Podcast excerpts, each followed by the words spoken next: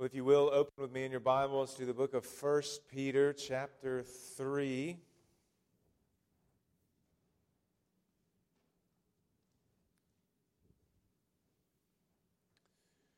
First Peter chapter 3. We are uh, again going to be looking at verses 18 to 22. You remember from last week, we really uh, especially focused on the uh, verses uh, in, in, verse 20 and, uh, and then in 21 in particular, dealing with uh, baptism and its, its correspondence to Noah and what it means, and in what sense Peter is talking about it saving us through uh, Jesus Christ. But we didn't really get to get into the sort of larger picture, the larger idea of, uh, of Peter's argument here and how he is encouraging these uh, suffering and persecuted Christians in this, uh, this very section of Scripture. And so we're going to look at this again uh, this morning and focus most especially on the, the big picture of Christ's exaltation and his victory over all authorities and how that is to be a, a great encouragement uh, to the Christian who is is under affliction. And so, again, we'll read from uh, uh, chapter 3, uh, beginning in verse 18 and then down to verse 22.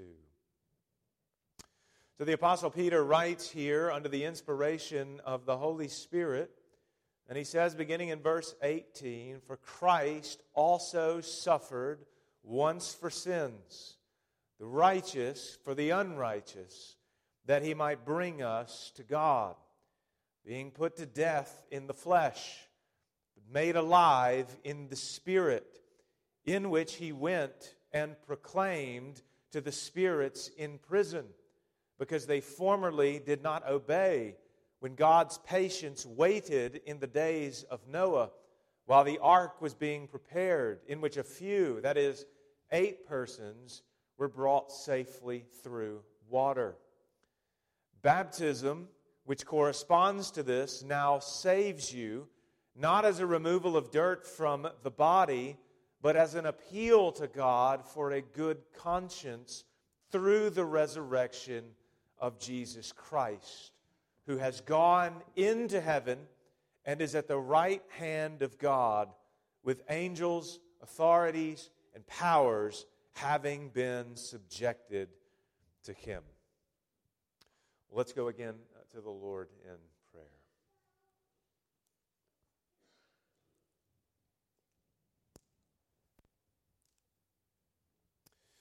Well, Father, it is clear from your word that we see in 1 Peter, that we see throughout the New Testament, that many of us have perhaps even experienced in our own lives that to walk faithfully with Christ will bring some measure of suffering, affliction, and persecution.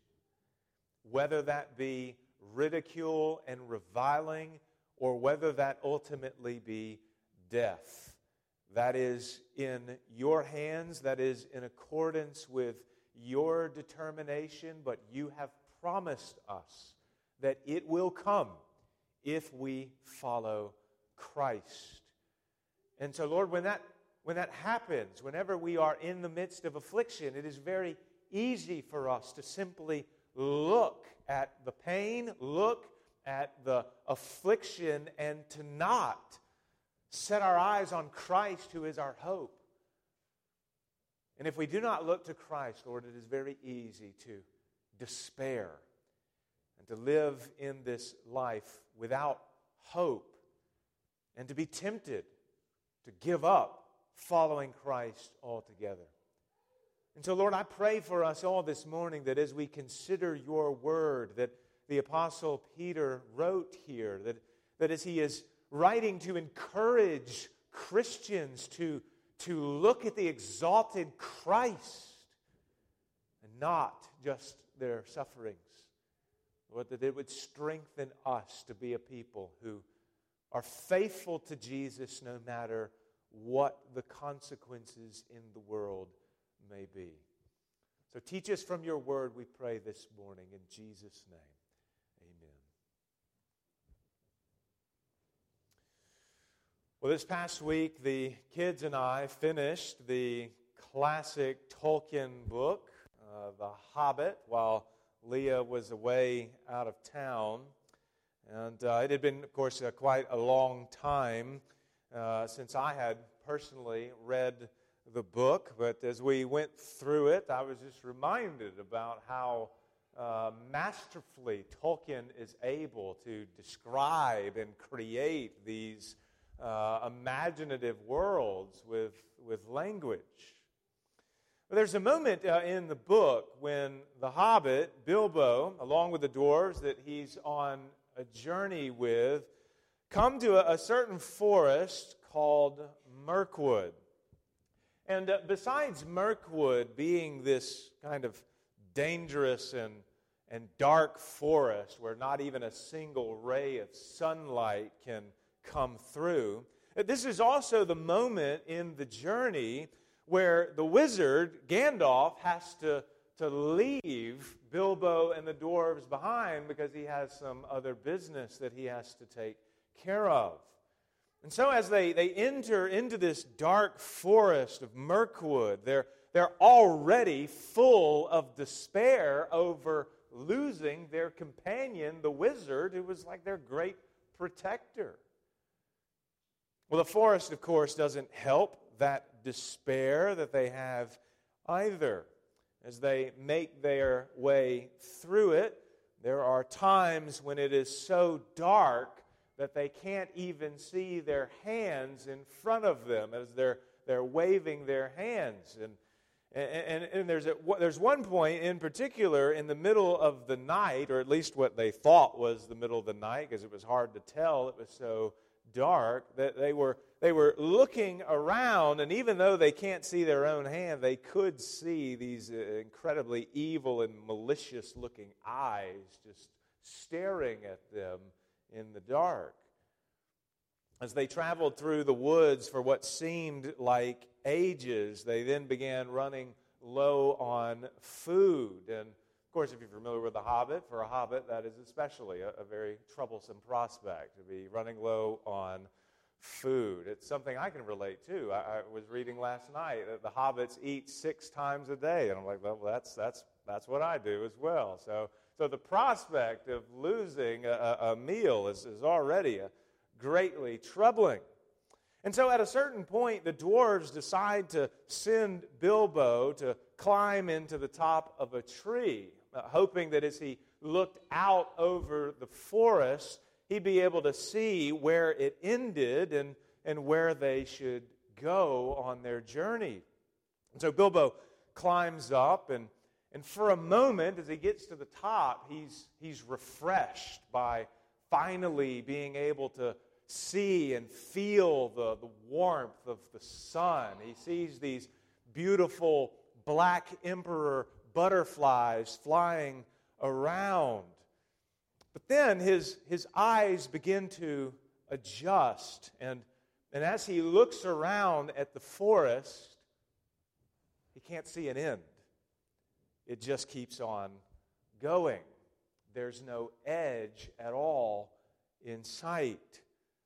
And so he ends up climbing down the tree and was full of even more despair.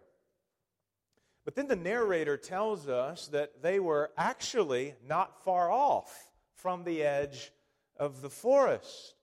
And he says if Bilbo had had the sense to see it, the tree that he had climbed, though it was tall in itself, was standing near the bottom of a wide valley, so that from its top the trees seemed to swell up all around like the edges of a great bowl, and he could not expect to see how far the forest lasted. He says, Still, he did not see this and climbed down full of despair. So, of course, they, they were not very far away from the edge of the forest. It was perhaps no longer than a, a day's journey away. And if they had known just how close they were from coming to the end, and if they had been able to see which direction to go in, then even though they still had to hike through the forest, they wouldn't have been consumed by this despair. Their countenance would have changed, their hearts would have been encouraged, and their courage would have been strengthened to continue on in the journey, now with much greater hope, knowing that the end is very near.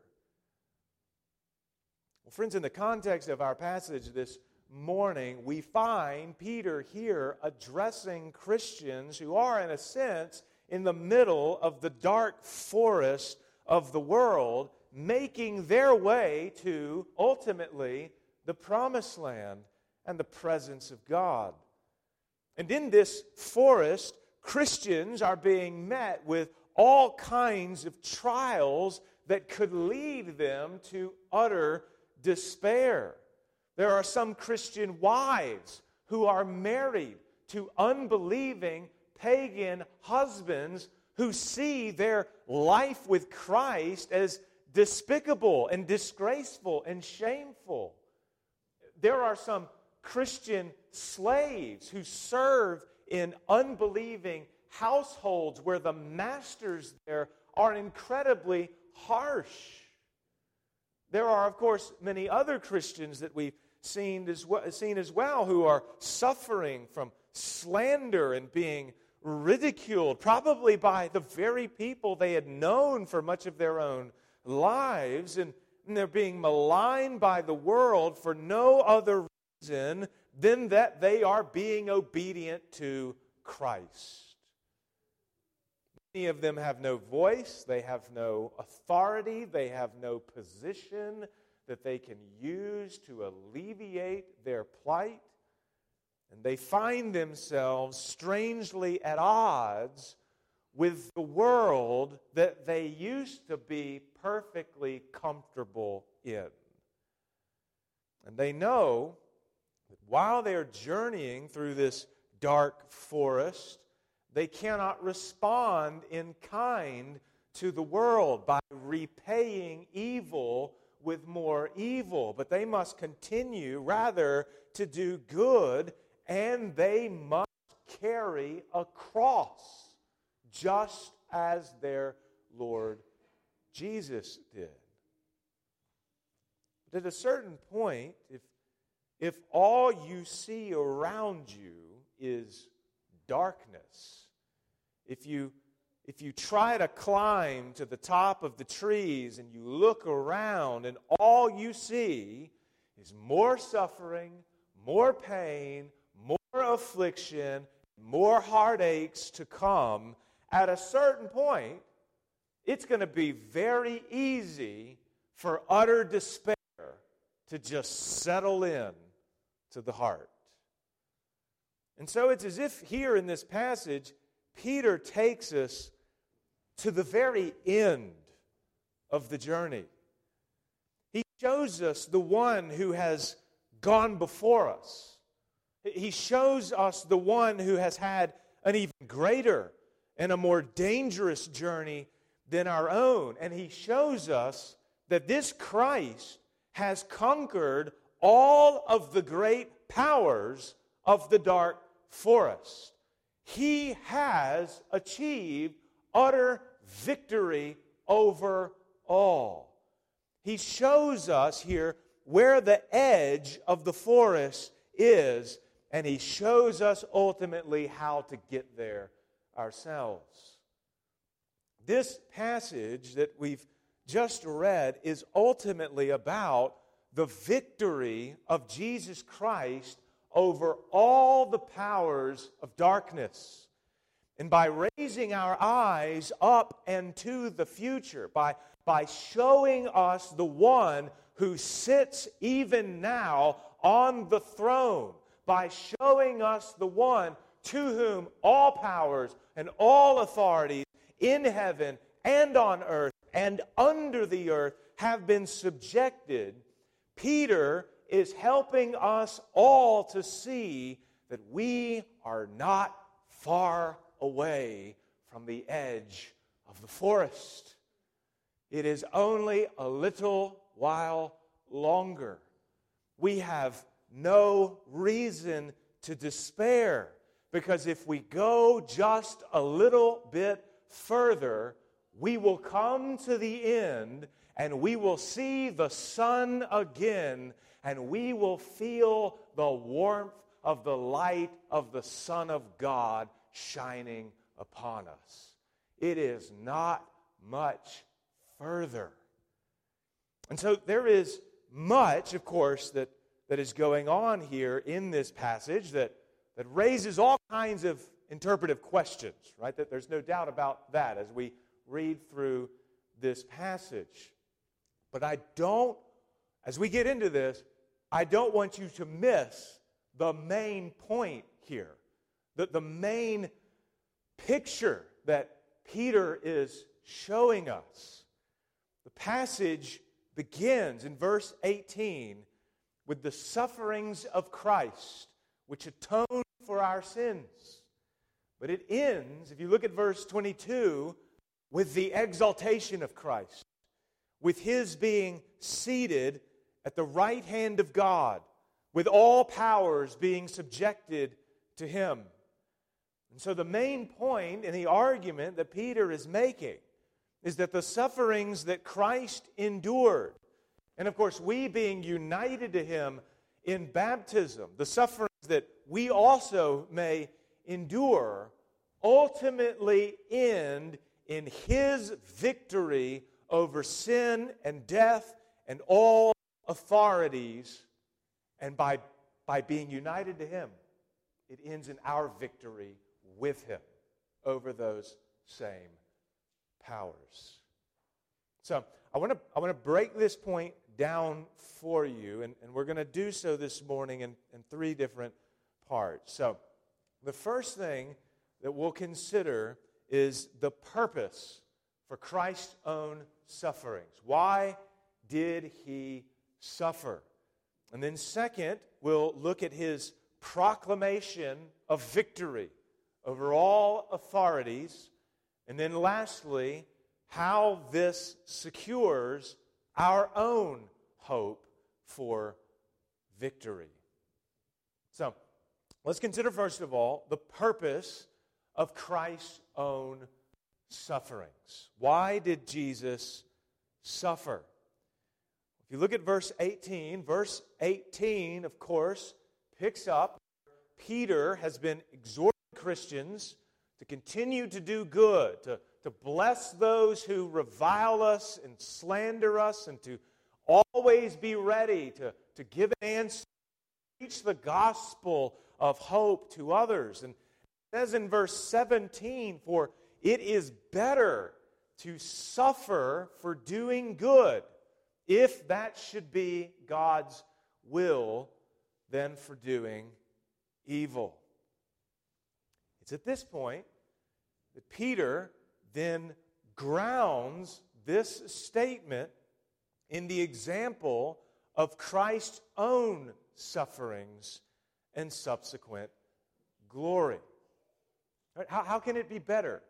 How can it be better, Peter, for us to suffer for doing good?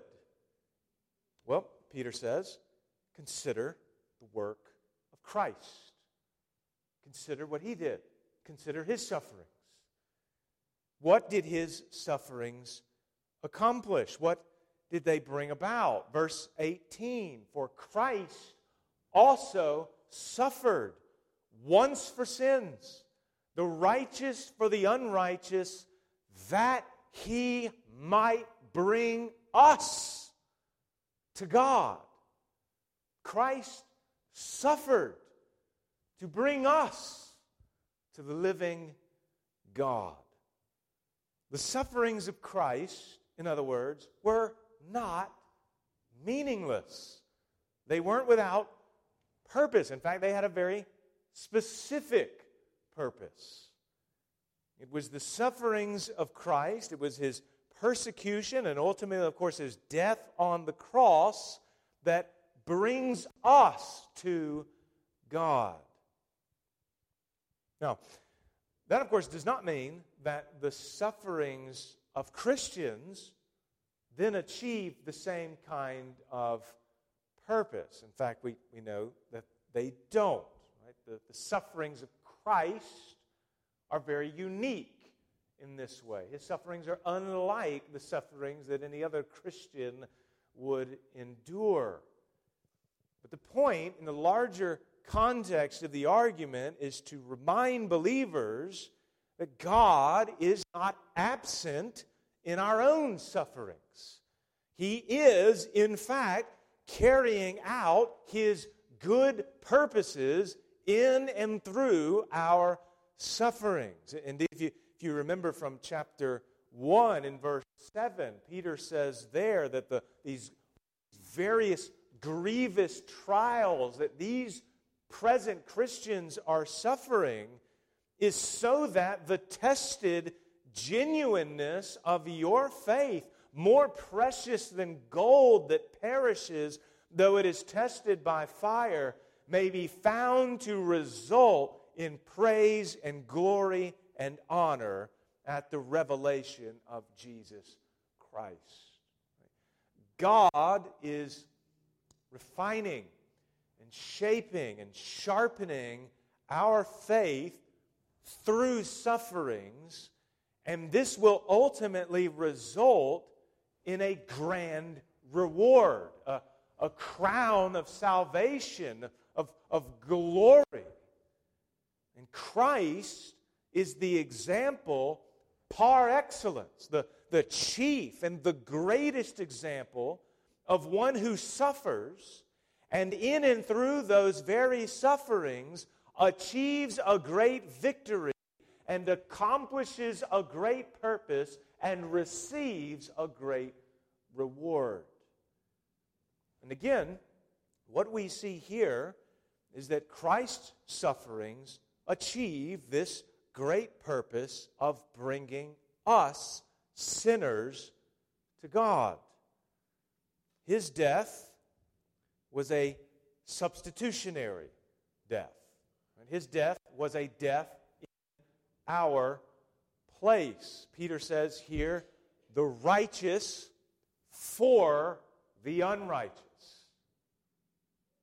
Sometimes today you hear Christians speaking dismissively about Christ's death as a substitutionary death, where he bears the wrath of God on behalf of guilty sinners in his own flesh, so that we who deserve that very wrath might be forgiven and have life through him. They, they dismiss this.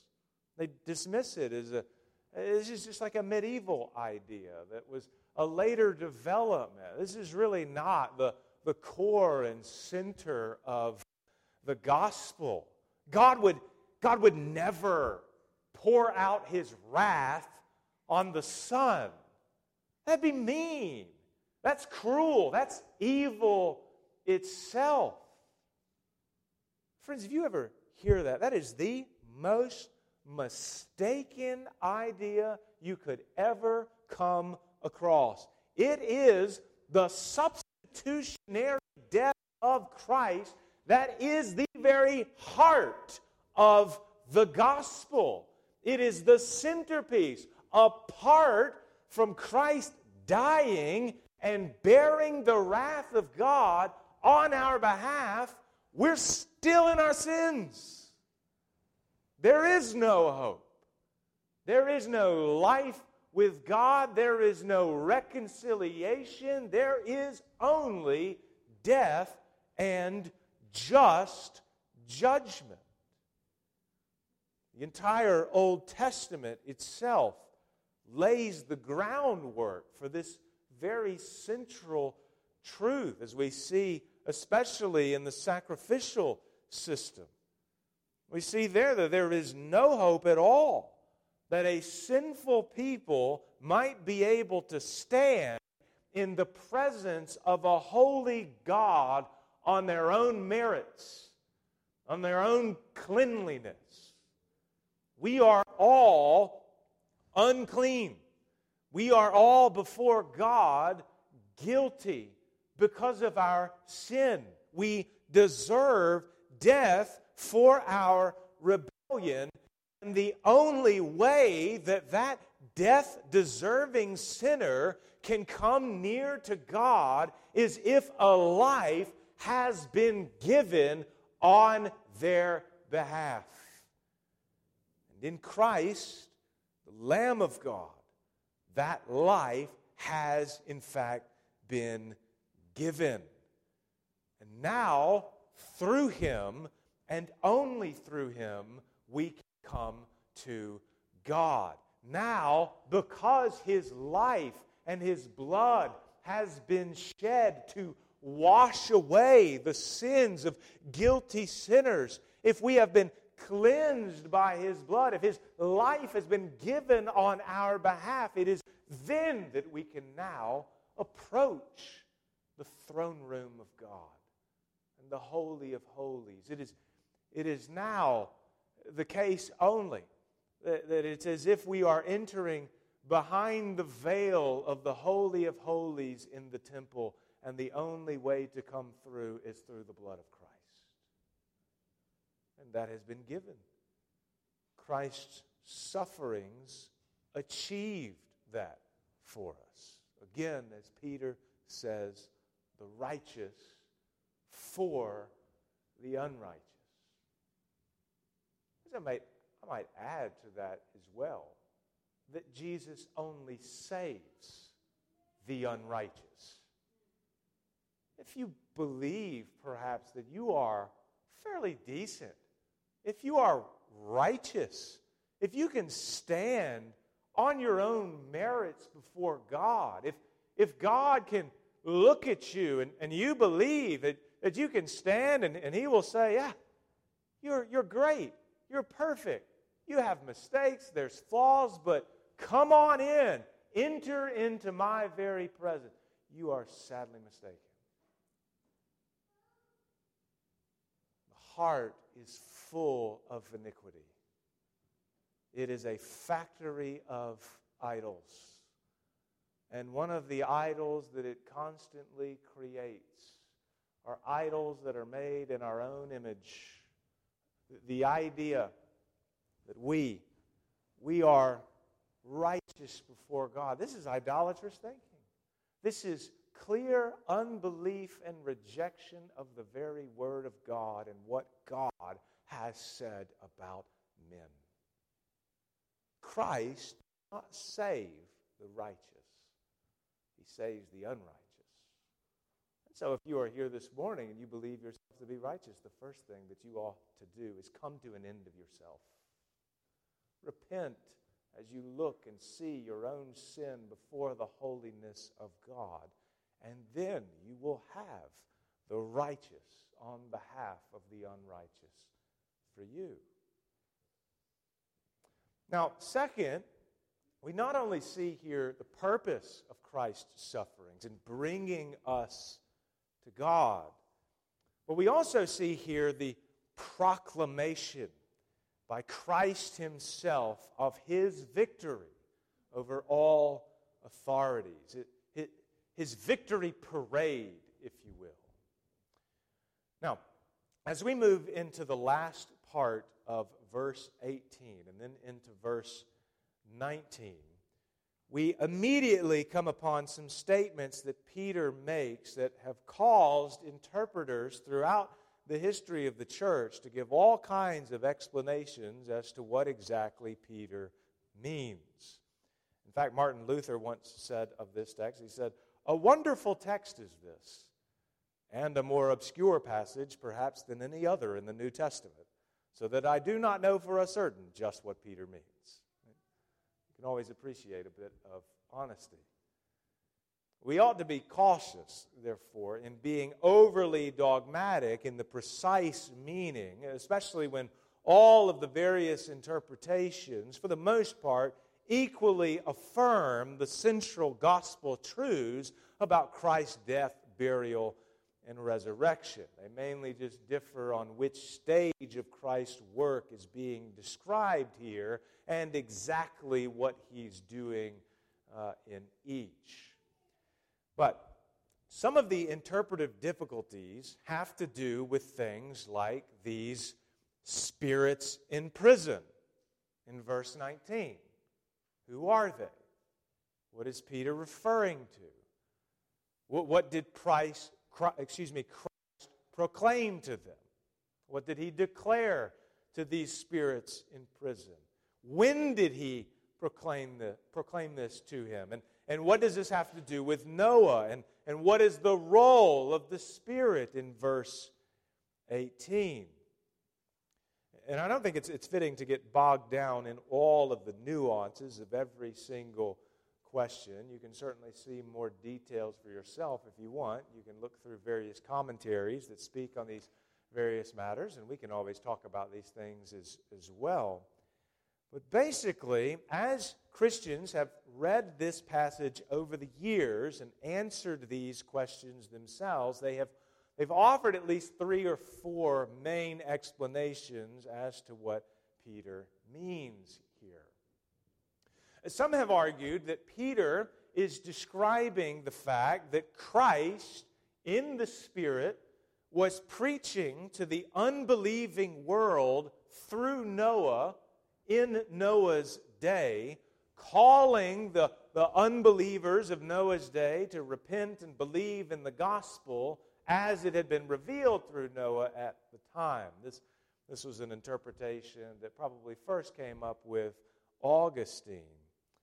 But this really has very little to do with the context and the death and the burial and the resurrection of Christ. So most now have dismissed it.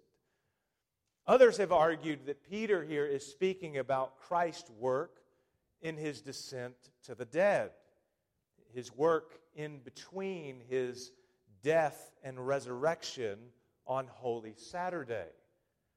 When Christ was made alive in the Spirit, Peter is referring to his soul being made alive in the spiritual realm. And the spirits in prison refers to the rebellious angels of Genesis 6 that are referred to there as the sons of God who were having relationships with human women and were subsequently judged and imprisoned. Christ here is said to have gone in the Spirit to these rebellious angels and proclaimed his victory over them on Holy Saturday. Now, I find much in this second interpretation to be quite correct, except its emphasis on Christ's descent to the dead which I do believe is something that is taught in Scripture and is, of course, taught historically, but this is not one of those texts where, where it's taught. So, this leads me to what I find to be the most compelling explanation as to what the meaning is, which is that here, Peter is describing Christ's proclamation of victory over the rebellious heavenly spiritual powers, the rebellious angels, and he's doing so at his resurrection and exaltation. That's when this proclamation is made. And there's, there's several reasons for this, so we're going to get into the weeds for a moment. You need to look at your Bibles and see what we are looking at in particular. So, the first is that the end of verse 18 is contrasting the death and resurrection of Christ. Jesus, Peter says, was put to death in the flesh. His, his body, in the likeness of sinful flesh, was killed at the cross. And this is then contrasted with him being made alive. And in virtually every single occasion, the word that is used here to, to be made alive is found in the New Testament. It refers to the resurrection. And so he's made alive, he's, he's raised from the dead by the Spirit. It was God by the Spirit who raised Jesus from the dead. So there's a contrast here between his death and his resurrection. Second, the close connection 19 has with verse 22 leads me to conclude that Jesus' resurrection and exaltation is what Peter is here speaking of. Verse 19 says, in a very wooden way, in which also. In which also. But to make the, the connection between verse 19 and 18 more clear, we could also say, by whom also. And then this next phrase, he went, is actually the same exact word that is used if you look at verse 22, where Peter says, speaking of Christ, who has gone. So, so here, it reads literally Christ was made alive by the Spirit, by whom also, having gone, he proclaimed to the spirits in prison. And so the question is really having gone where? Where did Christ go? And the answer is really supplied when you get to verse 22. And the same exact word is used yet again. Jesus Christ is the one who went or who has gone into heaven and is at the right hand of God with angels, authorities, and powers having been subjected to him. So, so, so Peter here is thinking about Christ's resurrection and exaltation. And often in the Bible, when Christ's exaltation is spoken of, what is included in that exaltation is the fact that not only have all earthly powers been subjected to his rule, but even all heavenly spiritual powers are under his rule as the victorious king. It's as if when the when the biblical authors are thinking of Jesus' exaltation at the right hand of God, they are simultaneously thinking about all rebellious powers now being under his feet. So in Matthew chapter 28, verse 18, for example, Jesus says, of course, there, all authority in heaven and on earth has been given to me. In Philippians chapter 2, verses 9 to 11, Paul there is also speaking about the exaltation of Christ after his humiliation. And notice what he says. He says, Therefore, God has highly exalted him and bestowed on him the name that is above every name, so that at the name of Jesus every knee should bow in heaven and on earth and under the earth, and every tongue confess that Jesus Christ is Lord to the glory of God the Father.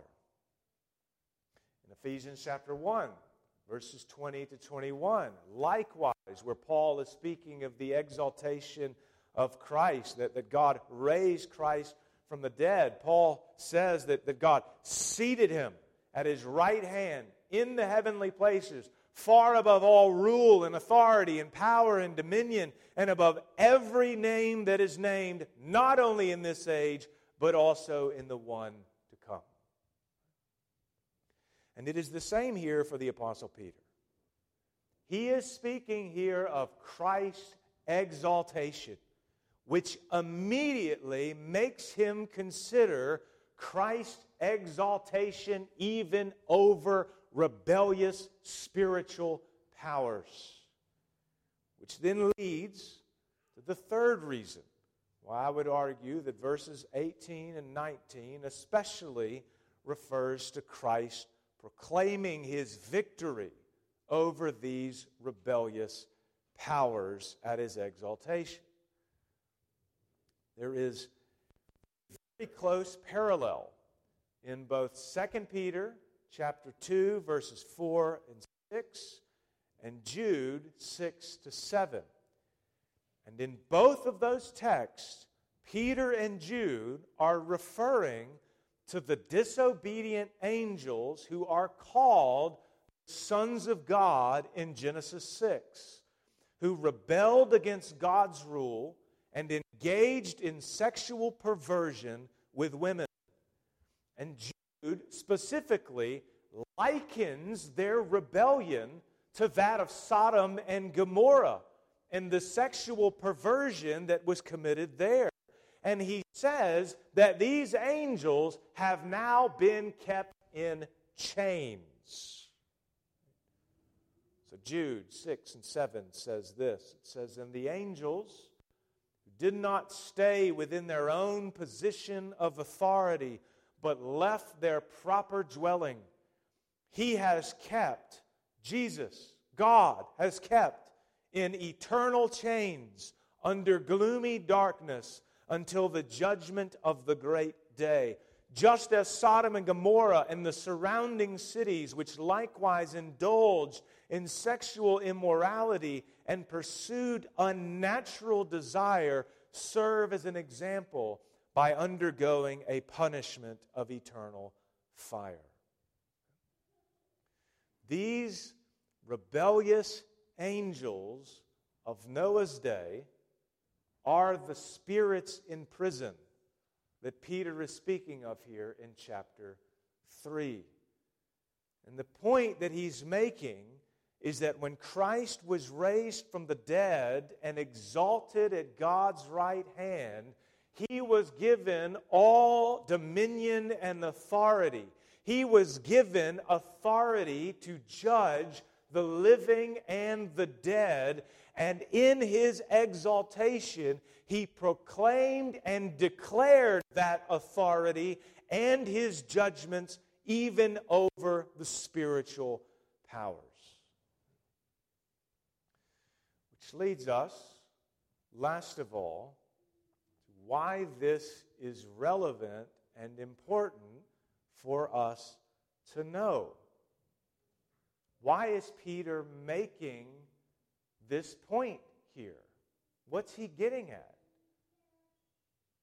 The reason, very simply, is that Christ's own sufferings, which resulted ultimately in his exaltation over all authorities on earth, in heaven, and under the earth, is what secures our own hope for victory over these same powers.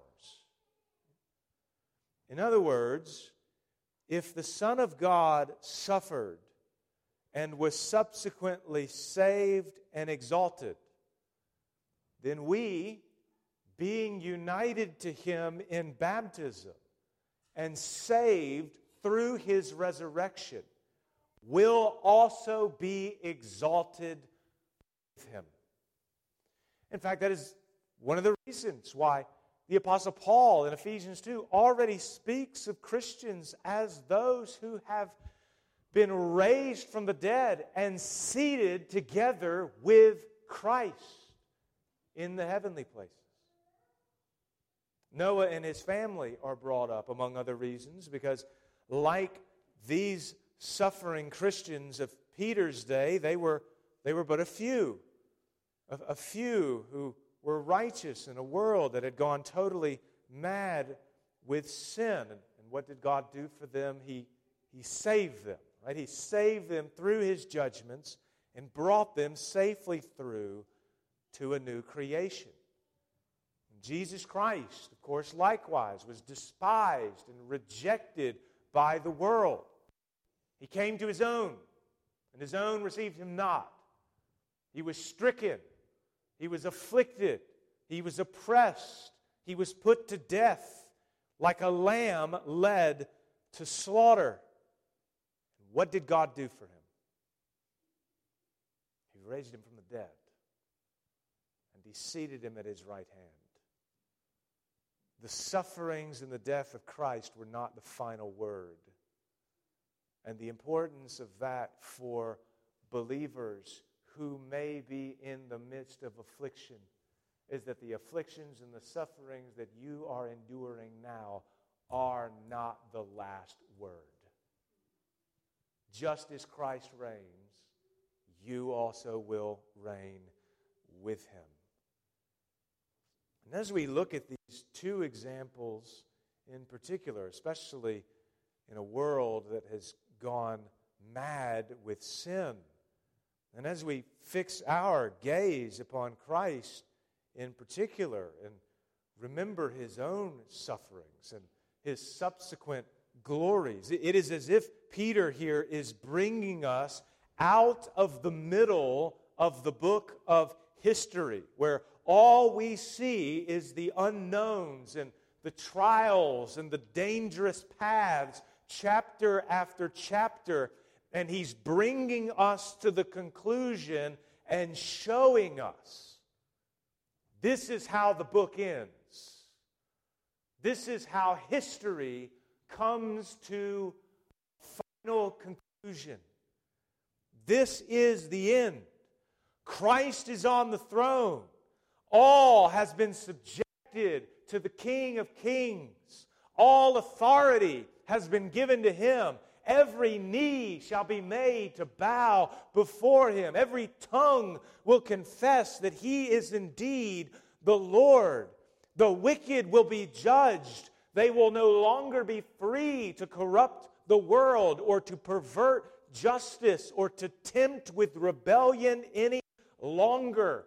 Sin will be eradicated, and the people of Jesus Christ who are called by his name will reign together with him forever. It is a glorious ending. There is no better ending. Sin and evil vanquished, death and Hades thrown into the lake of fire, righteousness and justice rolling down like a river, sorrow gone, lament turned to joy, weeping into singing, and heaven and earth meet once again. And if you know how the story ends, friends, if you know where the edge of the dark forest of Mirkwood is to be found, and you know that arriving there will not be much longer, then persevering through suffering becomes that much more easier. Does it not? You can look beyond the immediate affliction. You are given eyes to see over the tallest and darkest of trees. Despair disappears, and hope is able then to reign.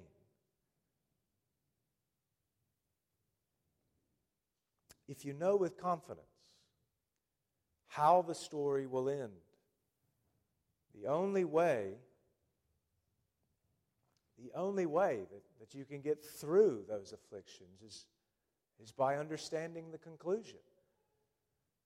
And as you understand the conclusion, it is then and it is only then that you can join in imitating with the apostles and with Christ Himself, who was able to look beyond the afflictions and consider them as, as light, momentary.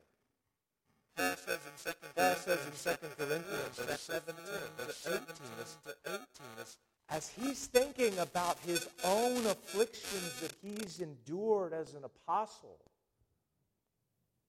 rejection, beatings, shipwrecks, sicknesses, having to face wild beasts in the wilderness. As he's thinking about all the scars that he has received in following Christ, He looks beyond them and he's able to say, This light, momentary affliction is preparing for us an eternal weight of glory beyond all comparison. As we look not to the things that are seen, but to the things that are unseen. For the things that are seen are transient, they pass away, they hear, they blow away like the wind. But the things that are unseen are eternal. To live the Christian life faithfully, boldly, courageously, we must be anchored in eternity. And we must have a confident knowledge of the end. Peter, in this text, points us to that end. He raises our eyes upwards to the exaltation of Christ and Him who is seated on the throne, with all authorities and powers having been subjected to Him. And He does so so that by seeing the end of Christ's sufferings, we too might persevere through whatever sufferings lay in our path and to be able to do so with great hope, knowing that the edge of the forest is only a day's journey away. So we walk and we go through and we get scars and we get afflictions, but we do not despair. We hope, we look to Christ, and Christ will bring us to the end. Amen. Let's go to the Lord in prayer.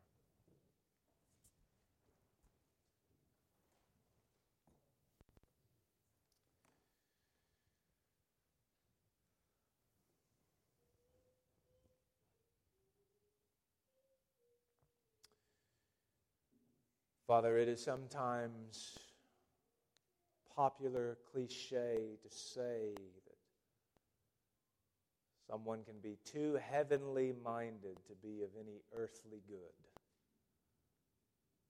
And yet, Lord, we know from your word and we know from the great examples that have gone before us throughout the history of the church, the apostles themselves, that it is only those who are incredibly, eternally, heavenly minded that will be of any earthly good. And so, Lord, I pray for us that as we heed your word and as we receive it with meekness, as Peter causes our eyes to look upward to Christ who is seated on the throne, that we likewise will be able to discern our own end that as we trust in Him, as we are united to Him as a bride to a bridegroom, the exaltation of Christ is a foretaste of what we too will receive if we persevere to the end. And so, Lord, I pray that you would keep us, or that we would look to Jesus and then looking to him would have all the more courage and boldness to be obedient to you in the face of persecution, in the face of afflictions, whether they be from men, whether they be from sicknesses, that we would be able to be faithful to you and at last receive the grand reward of eternal salvation. And I ask this all in Jesus' name.